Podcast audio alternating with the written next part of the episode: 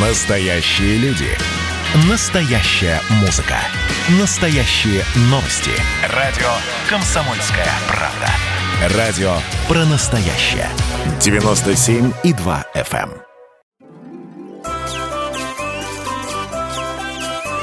Кому на Руси хвалиться хорошо? История политического пиара с 9 века. Оказывается, Ярослав Мудрый был не таким уж мудрым, а святой Владимир был любителем гаремов и обладателем десятков незаконно рожденных детей. Юрий Долгорукий всего один раз попал в летопись и обеспечил бессмертие своего имени. А есть такие правители, чья единственная ошибка привела к полнейшему забвению. Как зарождался политический пиар на Руси? Слушайте совместный проект Владимира Мединского и радио «Комсомольская правда» шапками Мономаха закидаем. 12 век слова. Мономах – имя. Иногда уже имя человека само по себе блестящий пиар. Например, у князя Владимира Мономаха. У него было три имени, и все знаменитые. Княжеское имя Владимир, крестное Василий, которое в русском переводе значит «царь», «царский», и, наконец, дедовское по матери – Мономах, переводится с греческого как «единоборец». Матерью этого великого князя была настоящая византийская принцесса, дочь императора Константина IX Мономаха. Красносолнышко — это тоже он. Народ влил былины про Мономаха в старый цикл киевского эпоса Владимира I. Имя Владимира Красносолнышко, такого двойного Владимира, звучало в деревенских избах и в княжеских теремах и столетия спустя — Историк Соловьев утверждал, что больше всех современных князей Мономах напоминал прадеда своего, ласкового князя Владимира. Он, несомненно, стремился соответствовать образу идеального правителя. Примером для подражания был прадед Владимир I Святой. Лицом был красен, очи велики, волосы рыжеватые и кудрявы, чело высоко, борода широкая, ростом не вельми велик, но крепкий телом и силен – так Татищев описал внешность Мономаха. Принято считать, что историк 18 столетия пользовался недошедшими до нас летописями, а может, чего и нафантазировал. У Татищева вообще интересно, как исторический деятель ему симпатичен, так и внешне он оказывается весьма ничего себе. А наоборот, так урод. Все-таки был Василий Никитич пропагандистом Петровской школы. Понимал условность реальности. Да, окрасен лицом, конечно, не значит, что лицо у Мономаха было красным то же, что у Красной площади. Хлебосольный гений самопиара. И в XI и в XII веках, как и сейчас, политики старались говорить народу то, что он хотел бы услышать. Другое дело, что одни делают это хорошо, а другие не очень. Мономах написал поучение своим детям, когда те уже выдавали собственных дочерей замуж. Совершенно очевидно, что его интересовала вовсе не узкая аудитория ближайших родственников. Вот квинтэссенция поучения. Если поедете куда по своим землям, не давайте слугам и дружинникам обижать народ ни в селах, ни на поле, чтобы вас потом не кляли. Куда пойдете, где станете, напойте, накормите бедняка. Больше всего чтите гостя, откуда бы к вам ни пришел. Добрый или простой человек, или посол. Не можете одарить его, угостите хорошенько. Напойте, накормите. Гость по всем землям прославляет человека либо добрым, либо злым. Вот как этот заботливый интерес к гостям потом отразился в былинах. Тут Владимир князь стал молодца выпрашивать. «Ты скажи-ка ты откулишней, дородный добрый молодец? Тебя как-то молодца да именем зовут, величают удалого по отчеству». Мономах попал в русский героический эпос, стал персонажем былин. О таком пиар любой руководитель может только мечтать. Удостоился этой высокой чести киевский великий князь, в том числе и за то, что стал победителем над грозным половецким ханом Тугарканом, Тугарин Змеевич Былин. Даже у маршала Жукова нет такой славы. Но если бы не умение организовывать свой пиар, и победа над Тугарканом в такой степени не прославила бы его имени. А так, множество людей расходились по всей русской земле, славя щедрого хлебосольного князя. Мономах – царь.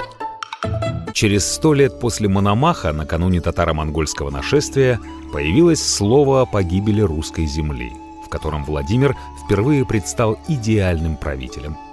Киевская Русь при нем — это огромное государство, границы которого простираются от Венгрии к Польше, от Польши к Литве, далее к прибалтийским землям немецкого ордена, оттуда к Карелии и Ледовитому океану, оттуда к Волжской Болгарии, Мордве и Удмуртам. Великая держава. После распада Руси на отдельные княжества и монголо-татарского нашествия казалось с величием покончено. Но Россия никогда в действительности не бывает такой сильной, как кажется, и никогда не бывает такой слабой, как кажется.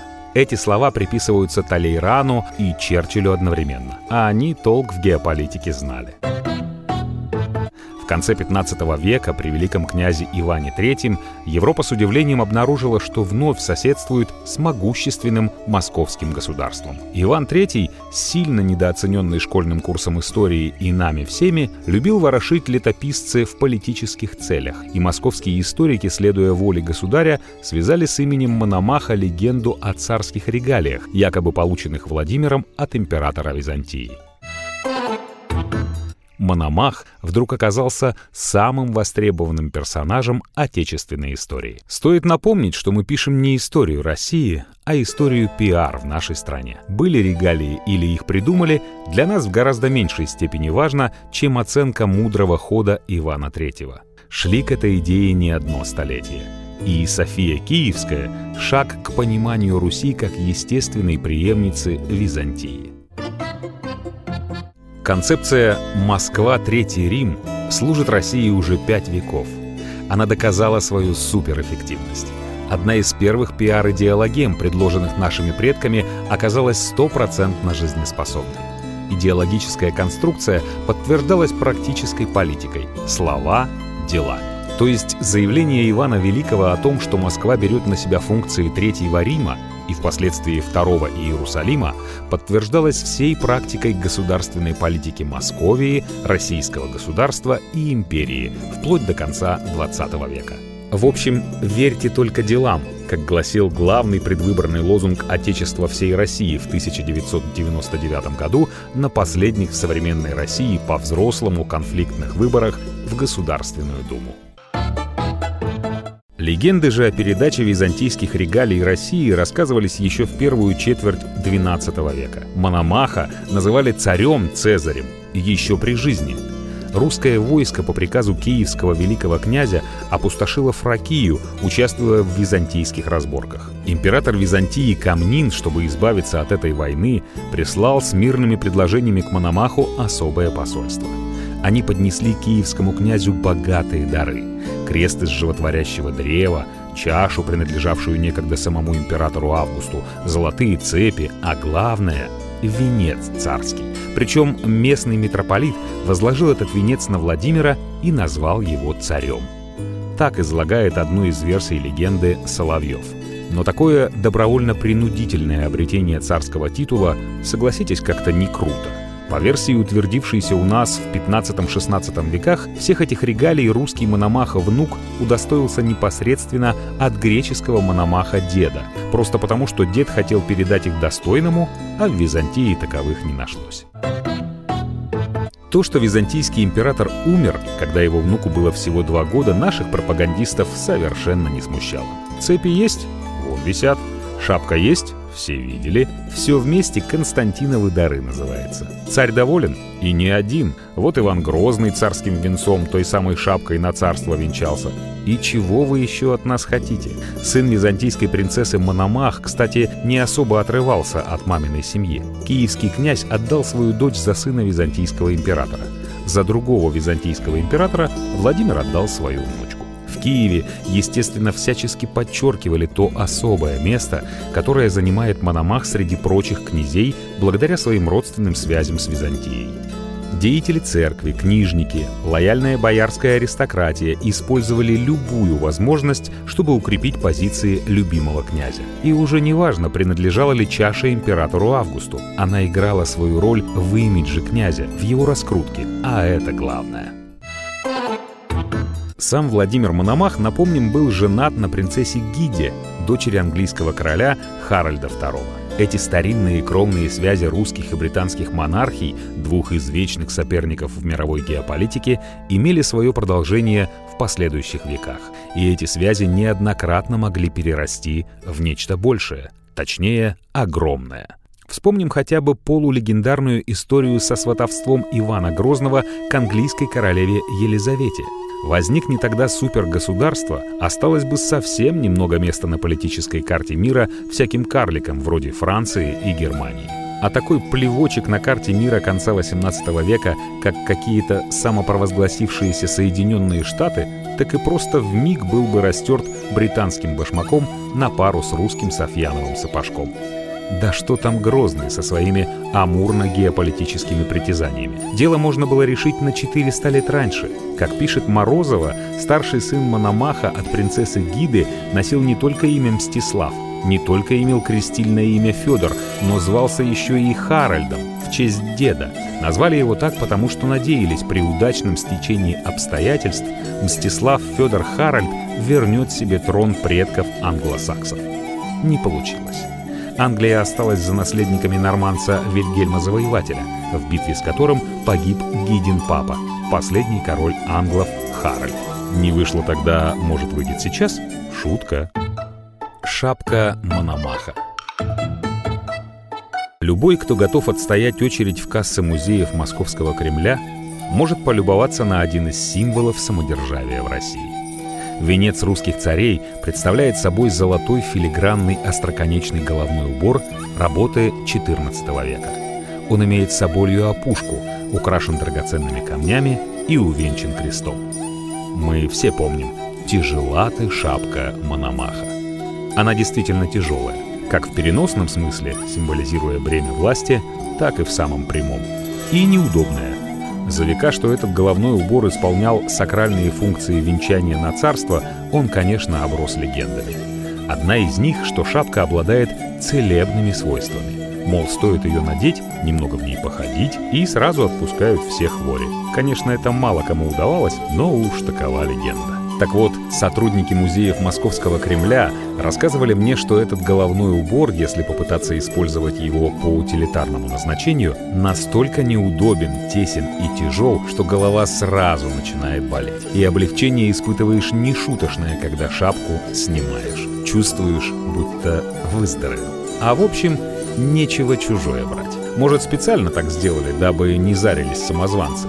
Тяжела ведь и взаправду ноша власти, если нести ее по чести. Есть еще одна интересная легенда, что надеть шапку Мономаха не может самозванец. Если наденет, тут ему и конец. Только настоящий царь может нахлобучить этот головной убор без вреда для своего организма. Трудно сказать, правда ли это, но рассказывают. Иосиф Сталин примерял шапку Мономаха на себя. Было это уже после Великой Отечественной, когда власть его превосходила власть всех цезарей Римской империи, всех русских царей и императоров. А желание примерить шапку все-таки было. Вот оно, обаяние исторической вещи, давно превратившейся в символ. Что характерно, шапка Мономаха совершенно не повредила Иосифу Виссарионовичу. Если не врет средневековая легенда, все же, прикиньте, был он тогда истинным царем. Легенда о том, что шапку Мономаха прислал своему внуку византийский император Константин Мономах, как мы уже сказали, возникла на рубеже 15-16 веков. Это был вечный, зримый символ политической теории «Москва, Третий Рим». Иван IV, венчаясь ею на царский престол, искренне полагал, что он первый царь в нашей истории – но был уже вторым. После Владимира Мономаха. Или даже третьим, если вспомнить, что и крестителя Руси Владимира Святого под конец жизни стали называть царем. Или даже вовсе четвертым. Иван III тоже использовал этот титул только для внутреннего употребления. До 1721 года монархов на Руси венчали шапкой Мономаха. С 1721 года значение коронационного венца перешло к императорской короне. Шапка из современного музея никак не могла быть тем самым царским венцом, который некий митрополит якобы возложил на голову Мономаха. Специалисты считают, что изготовили ее не раньше начала XIV века, скорее всего, в Крыму. И вообще это типично татарская шапка, не имеет она ничего общего с византийскими коронами-венцами. Ну и что? Главное, образ-то каков. Венчаясь шапкой Мономаха, русские цари приближали себя к легендарному Мономаху, а через него и к царям-василевсам Византии.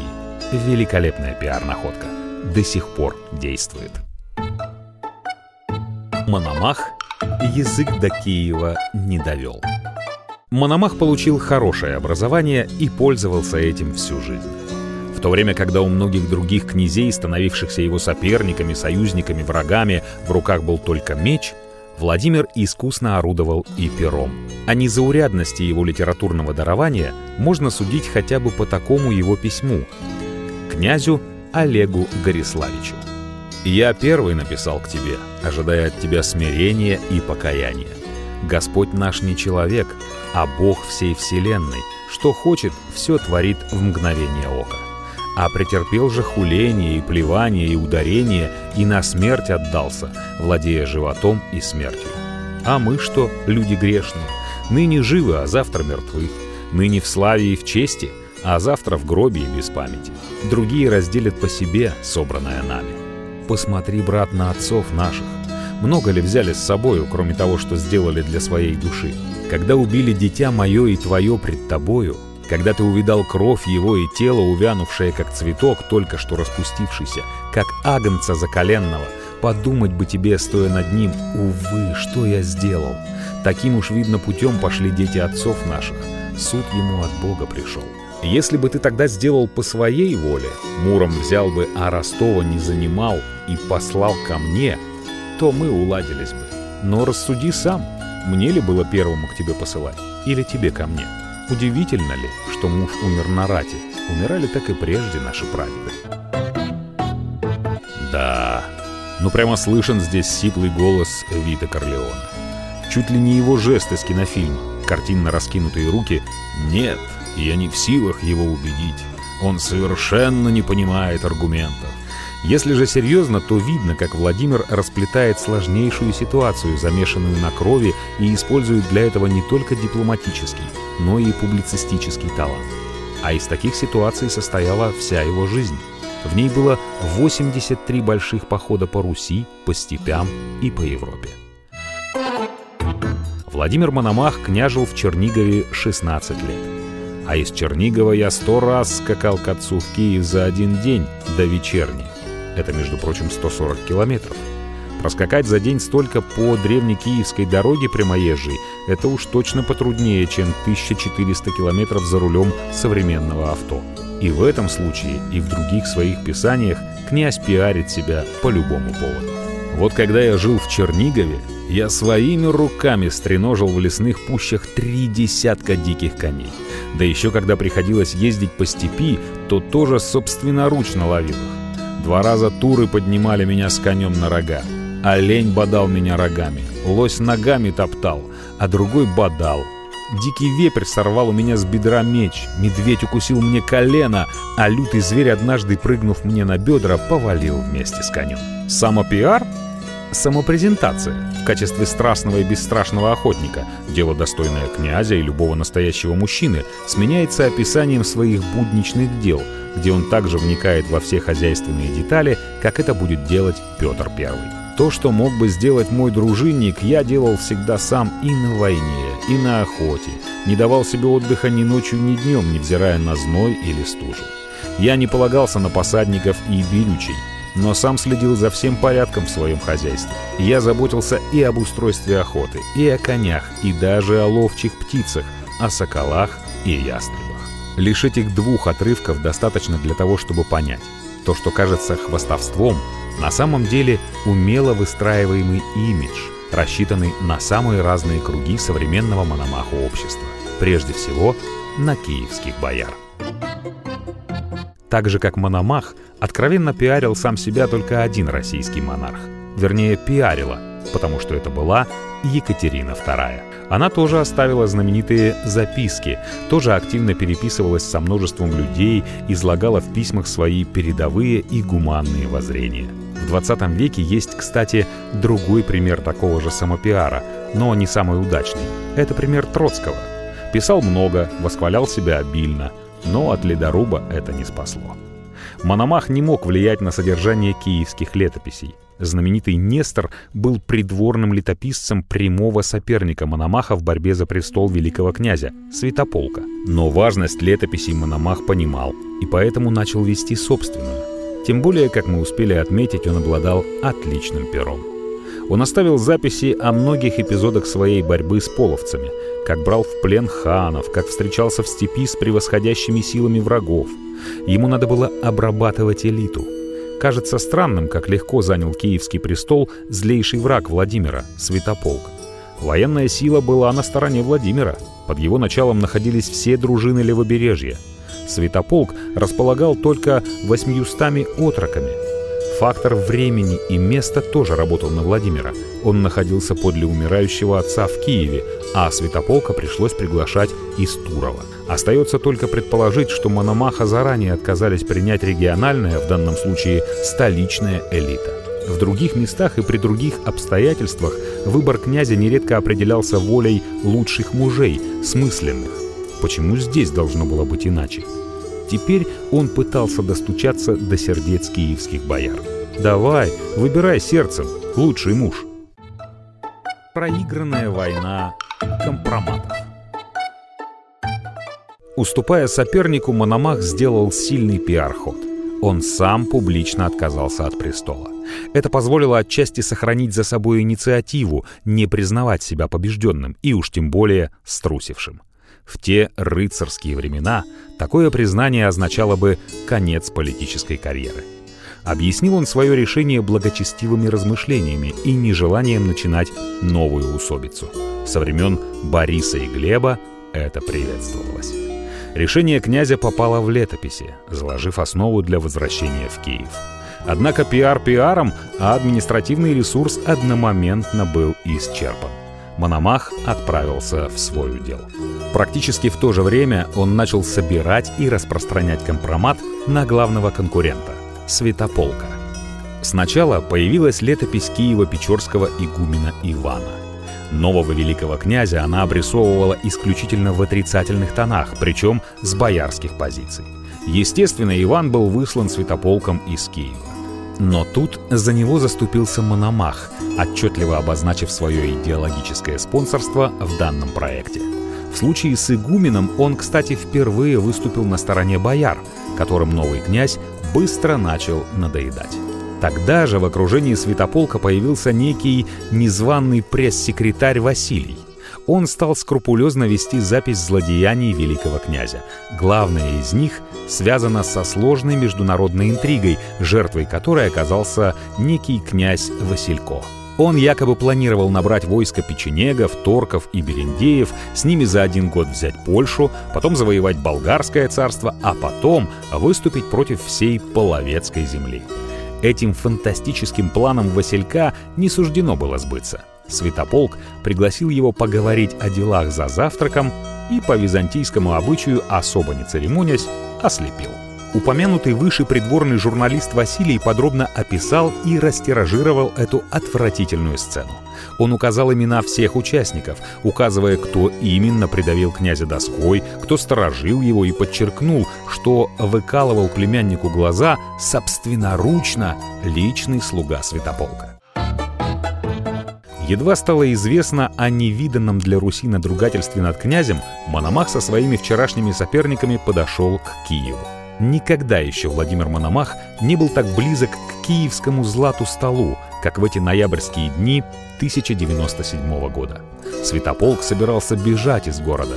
Казалось, что мечты сбываются, пишет Борис Рыбаков. Никогда Святополк не был так близок к провалу, написал бы Юлиан Семенов. Но снова что-то не сработало. Из города вышли парламентеры, митрополит и мачеха Мономаха, великая княгиня. Они предлагали мир, а значит, Киев оставлял Святополка у себя. Когда же это кончится? Наверняка в сердцах думал Владимир после неудачного второго захода. А может, просто компромата не хватило? На протяжении двух последующих лет, 1097-1099 годы, его пресс-агент Василий подробно описывал усобицу, подчеркивая все промахи Святополка. Около 1099 года из стен Печорского монастыря выходят два рассказа о скупости и жадности Святополка. Он наживался на налоги на соль. Его непомерно жадный сын пытал монахов с целью узнать о каком-то скрытом сокровище. В пиар-компании, направленной против великого князя, начали действовать писатели монастыря. Тут следует обязательно учесть, что хотя до нашего времени дошла лишь малая часть письменных источников XII века, в целом объем распространявшихся материалов был несопоставимо мал даже в сравнении со всего одной современной еженедельной газетой. Соответственно, удельный вес каждого слова был неизмеримо выше. Сам Владимир Мономах пишет в 1099 году основную часть своего поучения — в котором он, во-первых, бичует недостатки, в которых упрекали Святополка, беззаконие, нераспорядительность, клятва преступления, и, во-вторых, без всякой скромности расхваливает себя и как бы указывает киевским смысленным «Вот я, тот самый князь, который нужен вам». Невероятно, но факт. Мономах использовал западные пиар-технологии.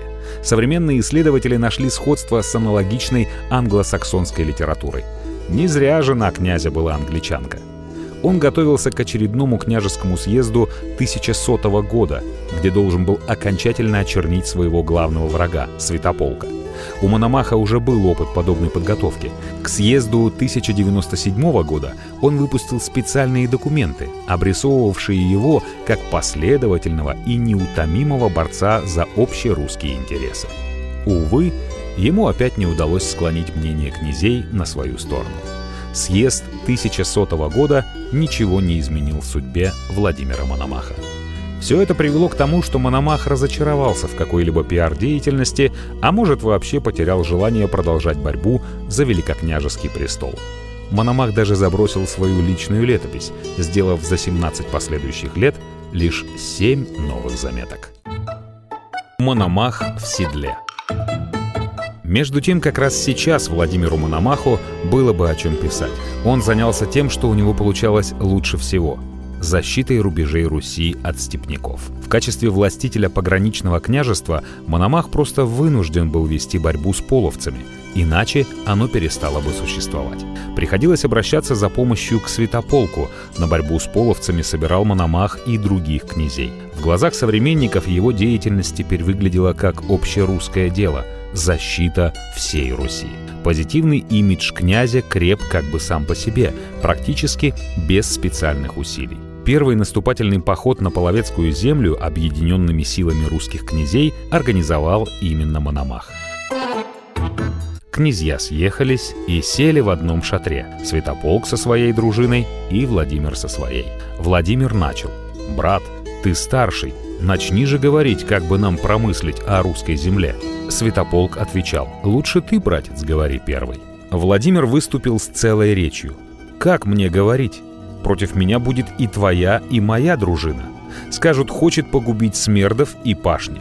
Но дивлюсь я одному, как вы смердов жалеете и лошадей их, а того не подумаете, что станет смерть весною пахать на лошади и приедет половчин, ударит его самого стрелою, возьмет и лошадь, и жену, и детей, да и гумно зажжет. «Об этом вы не думаете», — дружина отвечала. «В самом деле так», — Святополк прибавил. «Я готов».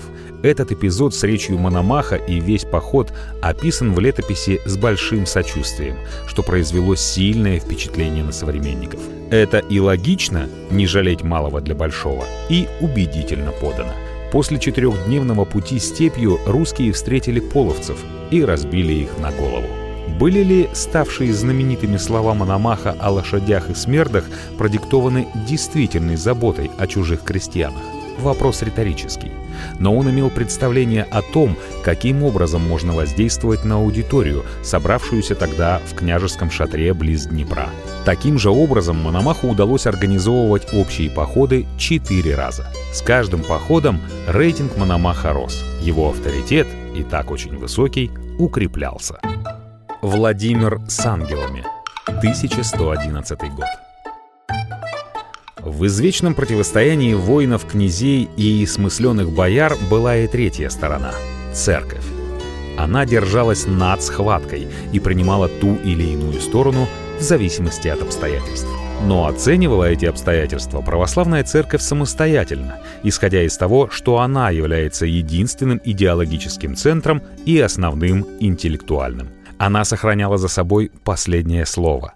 И это слово было самым весомым в исторической перспективе. Мы знаем, как Мономах умел говорить с князьями и боярами. По-видимому, умел и с монастырями. То-то монахи исправно участвовали во всех его пиар-компаниях. Вот как, например, описывали летописцы-монахи обстоятельства организованного им похода 1111 года. Когда полки столкнулись, раздался гром, и брань была лютая. Половцы бросились бежать, но падали пред полком Владимировым, невидимо поражаемые ангелом. Многие люди видели, как головы степняков летели, отсекаемые невидимой рукой. Потом победители спрашивали пленных, как это у вас была такая сила, и вы не смогли бороться с нами, а тотчас побежали? Те же отвечали, как нам с вами биться? Другие ездят над вами в бронях светлых и страшных и помогают вам. Летописец объясняет, что это были ангелы, от Бога посланные помогать христианам. В резюме прямо сказано «Это ангел вложил в сердце Владимиру Мономаху мысль возбудить братьев своих на иноплеменников». А вот и идеологический хэппи-энд. Так, с Божьей помощью, пришли русские князья домой, к своим людям во славу великую, и разнеслась слава их по всем странам дальним, дошла до греков, венгров, ляхов, чехов, дошла даже до Рима. Трудно представить, какое воздействие мог оказать этот рассказ на человека XII века, который верил искренне и проще нас. В неиспорченном рациональностью сознании средневекового человека жила святая вера в чудеса. Мономах закрепился в народной памяти как главный и единственный герой Донского похода. И долго по Руси ходило предание о том, как пил он Дон золотым шеломом. Было ли это? Пил ли? Если да, это гениальный пиар-ход. Если не пил, но об этом ходили рассказы, надо поставить памятник пиарщику, который это выдумал. Возник прекрасный образ воина и правителя, достигшего некоего дальнего водного рубежа и символически овладевающего этим рубежом. Представьте, громадное войско и князь на глазах тысяч человек зачерпывает своим золотым сверкающим на солнце шлемом воду из Дона. Войско кричит славу князю, а разойдется по домам, и долго еще в зимние вечера каждый будет рассказывать, как на его глазах князь, символ русской государственности, буквально овладел Доном. Из числа таких символических актов и ставшая классикой яркая «мыть сапоги в Индийском океане». Разница, правда, в том, что Жириновский только грозился, сидя в Москве, а Мономахта на берегах Дона со своим войском вполне определенно побывал. Реальные дела Мономаха по защите южных рубежей Руси и его попытки объединить все русские силы, отражаясь в общественном сознании, достигли уже критической массы. А пиар Мономаха был круче любого другого князя. Ангелы, ясное дело, летали не у всех. Вот мы и помним не всех. Владимир. Счастливый 1113 год. В 1113 году умер Святополк. Киеве собралось вече, на котором решили, что быть князем Владимиру. К нему прибыли послы. «Ступай, князь, на стол отцовский и дедовский». Но Мономах не пошел в Киев. Он оплакивал Святополка, что стало широко известно, и говорил, что старшинство за Святославичем. Киевляне, которые дважды не пускали его на Золотой престол, теперь вынуждены были уже не приглашать, а вымаливать его согласие. Рисковал ли Владимир тем, что заносчивый Киев передумает, а Святославичи решат реализовать свое династическое право? Конечно, нет. У него слишком хорошо была налажена служба сбора информации, чтобы сомневаться в своем успехе в Киеве. После смерти великого князя в городе начались беспорядки. Сначала толпа разграбила двор Тысяцкого, по современной терминологии мэра, за то, что он держал сторону Святославичей. Потом пострадали дворы соцких, префектов и конторы офисы еврейских ростовщиков, которым при Святополке дали большие льготы. Стольный град был опутан займами так же, как сейчас столица опутана потребительскими кредитами.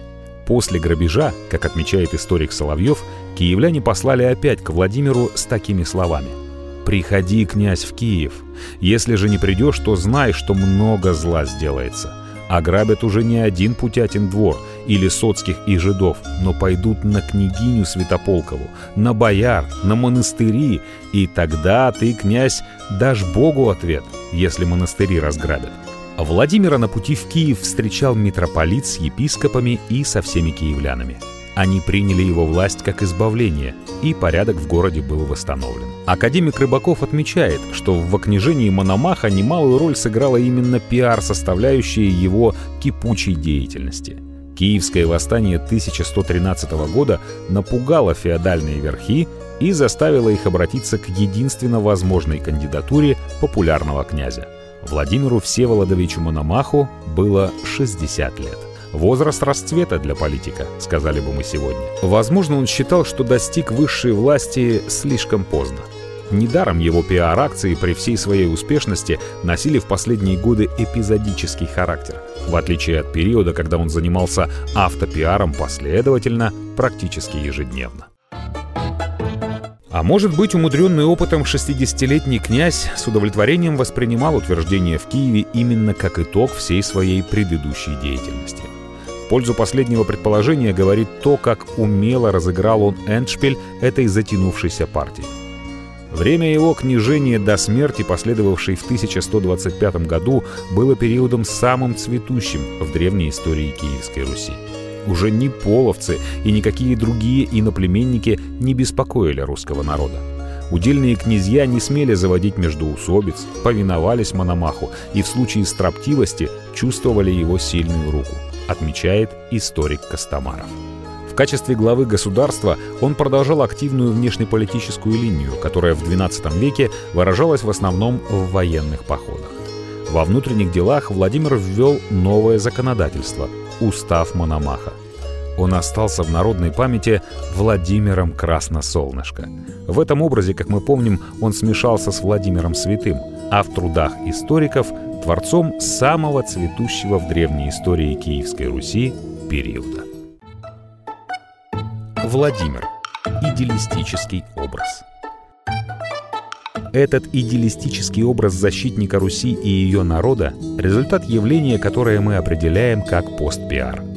Влиянием постпиара можно объяснить то, что ныне надежно забыто следующее – Политика наступления на степь для переяславского князя была продиктована не абстрактными патриотическими соображениями и отнюдь не стремлением создать великую Киев-Русь, единую и неделимую. Это была просто вынужденная мера для ограждения своих владений от половецкого разорения. Никто не помнит ныне, насколько жесток был былинный, ласковый князь Владимир в своем мономаховом воплощении. Когда во время одного из своих бесконечных походов он вместе с Половецкой Ордой взял Минск, то изъехахом город и не оставихом у него ни челядина, ни скотины. Наконец, первым, кто показал половцам дорогу на Русь для участия в междоусобицах, то есть навел бандитов на родные земли, был сам же Владимир Мономах. Он был лицемерен и умел демагогически представить свои поступки в выгодном свете современникам и потомкам. Без обиняков, заявляет Рыбаков. Это сработало тогда. Впрочем, как правило, работает и сейчас. Пост-пиар Мономаха. Девять веков спустя его имя связывается в бытовой речи только со знаменитым головным убором. Но еще сто лет назад былины были живым жанром народного творчества, и он воспевался в них как Владимир Красносолнышко. Стать фольклорным героем – высшее достижение для любого политического деятеля. А кому это удалось? Если не считать героев анекдотов от Брежнева до Чапаева, то только двум Владимирам – Владимиру Святому, крестителю Руси, и его правнуку – Владимиру Мономаху. Да и то, правда, им досталось на двоих одно место – былинного князя Владимира Красносолнышка. Введя подробный реестр собственных свершений, Владимир Мономах решал политические задачи своего времени. И решал успешно. Он стал восприниматься обществом 12-го столетия как нужный человек, оказавшийся в нужном месте в нужное время. Защитник и объединитель Руси. При этом Мономах фиксировал свою деятельность в письменном виде и, естественно, в исключительно позитивном ключе. Это сделало его свершения долговечными, и его фигура пригодилась в будущем. В государственном пиар Руси России Как наследница Византии и Третьего Рима использовалась история деяний и сама личность Мономаха. В результате его образ перешагнул границы своего времени, постепенно обрастая все более и более легендарными чертами. Для современного образованного читателя наш князь Владимир, безусловно, положительный исторический персонаж. О нем пишут романы и исследования. Стоит еще появиться телесериалу, в котором он будет действующим лицом, и Мономах вновь станет всенародно популярной фигурой. Такое может случиться в любой момент, его пост-пиар продолжает работать. Берладник и Долгорукий. Имидж утраченный и обретенный. В исторической перспективе мы наблюдаем любопытную вещь. Мы можем назвать это пиар-преображением или преображением. Красиво звучит и пишется хорошо. Деятели, которые не обладали популярностью при жизни, вдруг оказываются центральными историческими фигурами для нас, их далеких потомков. И наоборот, русские князья, о которых мы почти ничего не слышали, как выясняется, по-настоящему владели умами своих соотечественников в XII веке. Пост-пиар оказывается сильнее пиара. Фигуры Юрия Долгорукова и Ивана Берладника – убедительные примеры такого преображения.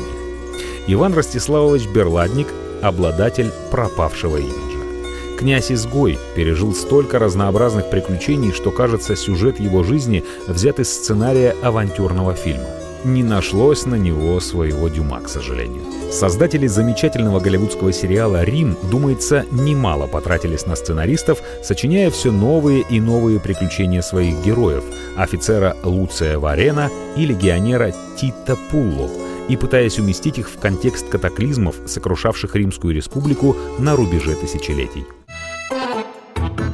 Вместе с тем хочется снова подсказать отечественным кинематографистам. Если вы будете снимать аналогичное историко-приключенческое кино на материале Киевской Руси, выдумывать ничего не надо. Возьмите историю князя Берладника, и вот вам сюжет. Да такой, что граф Монте-Кристо отдыхает. К тому же фигура князя не вымышленная, историческая. В те времена он, несомненно, пользовался просто огромной известностью в своих землях. При всем этом сегодня Берладник практически неизвестен. Объясняется это просто. У него не было своей летописи. Помните знаменитую пресс-конференцию «Битлз», когда они прилетели на гастроли в Америку? Чем вы объясняете свою популярность? У нас есть пресс-агент. Летописцы князей, которых Берладник достал своей неуемной энергией, обрисовывали его с откровенной неприязнью, а своего пресс-агента у Берладника не было. В 1144 году он жил недалеко от Галича. Москвы, кстати, тогда еще не было. Жители Галича, а это тогда был важный город, позвали княжить Ивана, едва их князь отправился на охоту. Мы можем только строить предположение, чем так полюбился князь Иван галичанам. Летописи не дают никаких зацепок. Встречали ли его цветами, как в 1939 году Красную армию здесь же, на Западной Украине? Нет данных. Но есть установленный факт. Когда прежний князь вернулся наконец с охоты и осадил собственный город, его жители целый месяц сражались за своего нового князя насмерть. В конце концов, Ивану Ростиславичу пришлось бежать в устье Дуная. В XI веке у нас провинившихся ссылали не на восток, на Колыму, а в устье крупнейших южных рек. Местность эта называлась Берладь. Обитавших там изгоев называли берладниками. По этой области Берлади и Иван Ростиславович получил прозвище Берладник. Впрочем, есть версия, что на Берладе настоящего князя Ивана зарезали, и с тех пор под его именем действует самозванец. Еще один поворот детективного исторического сюжета. Про железную маску во Франции только ленивый не писал и не снимал. Число предположений, кто он такой, эта загадочная железная маска, давно зашкаливало за сотню. А у нас тут разгуливала по Руси такая загадочная личность, и до сих пор ни романа, ни фильма. Мне уже доводилось писать в мифах о России о том, как мы близоруки, как плохо используем возможности своей истории для национального самопиара. Вот новые примеры неиспользованных возможностей. И судьба Мономаха, и приключения Берладника, о котором вообще достоверно неизвестно, он это или не он. Этот Иван не Иван имел массу приключений на Руси. И за Долгорукова воевал, и против него. А как поймал Берладника Долгорукий, черниговцы взяли да отбили. Лихим вооруженным фортовым налетом на княжеский конвой в лесу. Ну просто классика, как в любом историческом рыцарско-мушкетерско-пиратском фильме. От Квентина Дорварда и Айвенга до королевы Марго и пиратов Карибского моря. Только в кино фантазия, да не наша. А тут вам летопись, да к тому же наша, русская. Не ценим, ох, не знаем нашу историю, господа фильмомейкеры с Мосфильма и Останкина. Далее, к 1158 году, дипломатический конфликт из-за него уже принимает европейский масштаб. В Киев прибыли послы Галича, Чернигова, Венгрии и Польши. Все требуют выдачи Ивана Берладника. Представьте себе, что объединенная коалиция стран-членов НАТО и желающих в него вступить, представленная Хавьером Солоной, Хиллари Клинтон и Ющенко в одном комплекте, приходит и требует выдачи деятеля где-то на уровне отставного московского префекта. Странно. Непонятно. Берладнику снова приходится бежать за Дунай. Здесь он, кажется, впервые на Руси приводит в действие модель, когда опальный государь опирается на простой народ. Так же, как века спустя к Пугачеву, называвшемуся царем, к нему стекаются крестьяне. К нему смерды скачут через заборала, крепостные стены, меланхолично отмечает летописец. Во главе шеститысячного войска, а это много для средних веков, даже с учетом естественных для летописи преувеличений, он выступает на Галич. Иван ждал обещанной поддержки от великого князя, но вместо этого его покинули союзные половцы, которым он не разрешил грабить русские города. И снова наш Монте-Кристо проиграл. В 1161 году Иван Берладник уже в Византии. Он умер в Салониках, и, вероятно, его отравили шпионы. И не така мялвахуть, яко с отравы бей ему смерть. Зачем князьям понадобилось дотягиваться со своей местью до самой Греции? Удар ледорубом, укол зонтиком. И на этот вопрос у нас тоже нет ответа. Есть только предположение – Судя по той поддержке, которой пользовался Иван Ростиславич, как у простого народа, так и на самом верху, его деятельность была отстроена очень эффективно. Но в дальнейшем победившая фракция стерла все следы информации, которая формировала его позитивный имидж деятеля общерусского масштаба. В результате знаменитый когда-то Берладник сегодня практически неизвестен.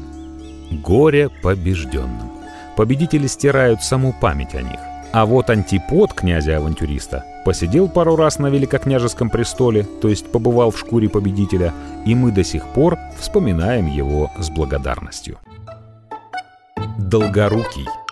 Пиар через 900 лет. Юрий Долгорукий – прямо противоположный пример. Совершенно невыразительный князь стал необычно в последующих веках известен благодаря чистой случайности. Самым значительным его деянием стало одно письмецо. Его он отправил своему союзнику по внутрирусским войнам, изгнанному из Киева Святославу. Юрий Долгорукий вел тогда успешную кампанию против Новгорода. Святослав тоже не без успеха воевал где-то в смоленских землях. Там Святослава разыскал гонец от Юрия с приглашением в пограничный Суздальский городок, очевидно, отпраздновать победы. «Приди ко мне, братья, в Москов», ну, то есть по-современному один некрупный, но по местным понятиям авторитетный чиновный деятель регионального масштаба, типа как сегодня губернатор небольшой дотационной области в Центральном федеральном округе, позвал другого деятеля, в прошлом столичного мэра, временно безработного, выпить, закусить, в баньке попариться, к себе на дальнюю дачку. Точнее, даже не к себе, а на дачу к одному из своих замов. Участок, конечно, не 6 соток, но в целом скромненько. Москов есть Москов. Это приглашение попало в летопись. Первое упоминание Москвы в истории связано с именем Долгорукова. 4 апреля 1147 года в Москву приехал Святослав. На следующий день Юрий дал, как говорит летопись, обед силен. Здорово звучит. Основывалась будущая столица не на трезвую голову и не на пустое брюхо. Тогда Москва была замком боярина Кучки – Через 10 лет она стала пограничной крепостью. Еще через 100 лет ей предстояло стать удельным княжеским городком. А через 300 это будет столица огромного русского государства, которое иностранцы по имени главного города называли Московией. Историограф Татищев составил по киевским летописям описание Юрия Долгорукова, не вызывающее особых симпатий.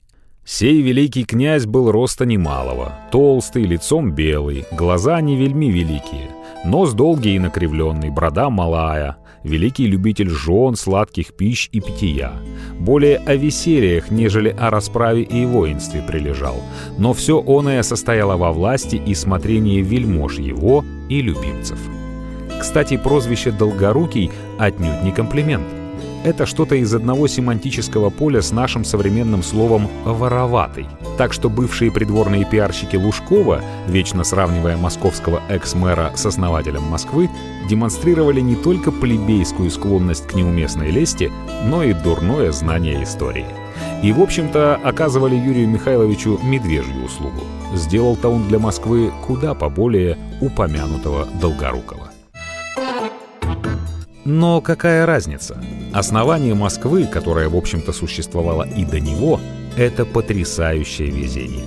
Другим деятелям для того, чтобы попасть в учебники истории и, конечно, в память благодарных потомков, приходится действительно закладывать новые столицы, прилагая немалые усилия. И то добиваются они этого не всегда. Сравнительно недавний пример – новая столица Бразилии – Бразилия. В мире уже не помнит, кто был инициатором ее появления на карте. Еще более свежий пример – Астана. Правда, про Назарбаева мы пока помним, но он ныне действующий политик, забыть про него сложно. А у Юрия Долгорукова это была редкая и исключительная удача, которая, правда, приходит только к тем, кто ее ищет. Сидел бы князь у себя в Ростове или в Суздале, не воевал бы по всей русской земле, так и не написал бы того приглашения 1147 года. А не написал бы, так и не возвысился бы в глазах потомков почти через тысячу лет, когда крупнейшим сталинским пиар-событием стало 800-летие Москвы. Пост-пиар Долгорукова Слава Берладника гремела в XII веке и умерла вместе с ним. Юрий Долгорукий ни делами, ни рассказами об этих делах или безделии, ну вовсе ничем себя не прославил. И был бы по праву обречен на забвение, если бы не одна строчка в летописи – Первоначально просто повезло невероятно. А потом действовал опять же пиар. Его образ так долго и так успешно использовался при создании легенды Москвы, что любая попытка принизить значение Долгорукова воспринимается как кощунство и личные нападки на Юрия Михайловича. Потому что весь пиар российской столицы работает на личный пиар Юрия. Какого из них? Обоих. А значит, князь Юрий всегда будет мудрым и деятельным основателем Москвы. Совместный проект Владимира Мединского и радио «Комсомольская правда». Кому на Руси хвалиться хорошо? История политического пиара с 9 века.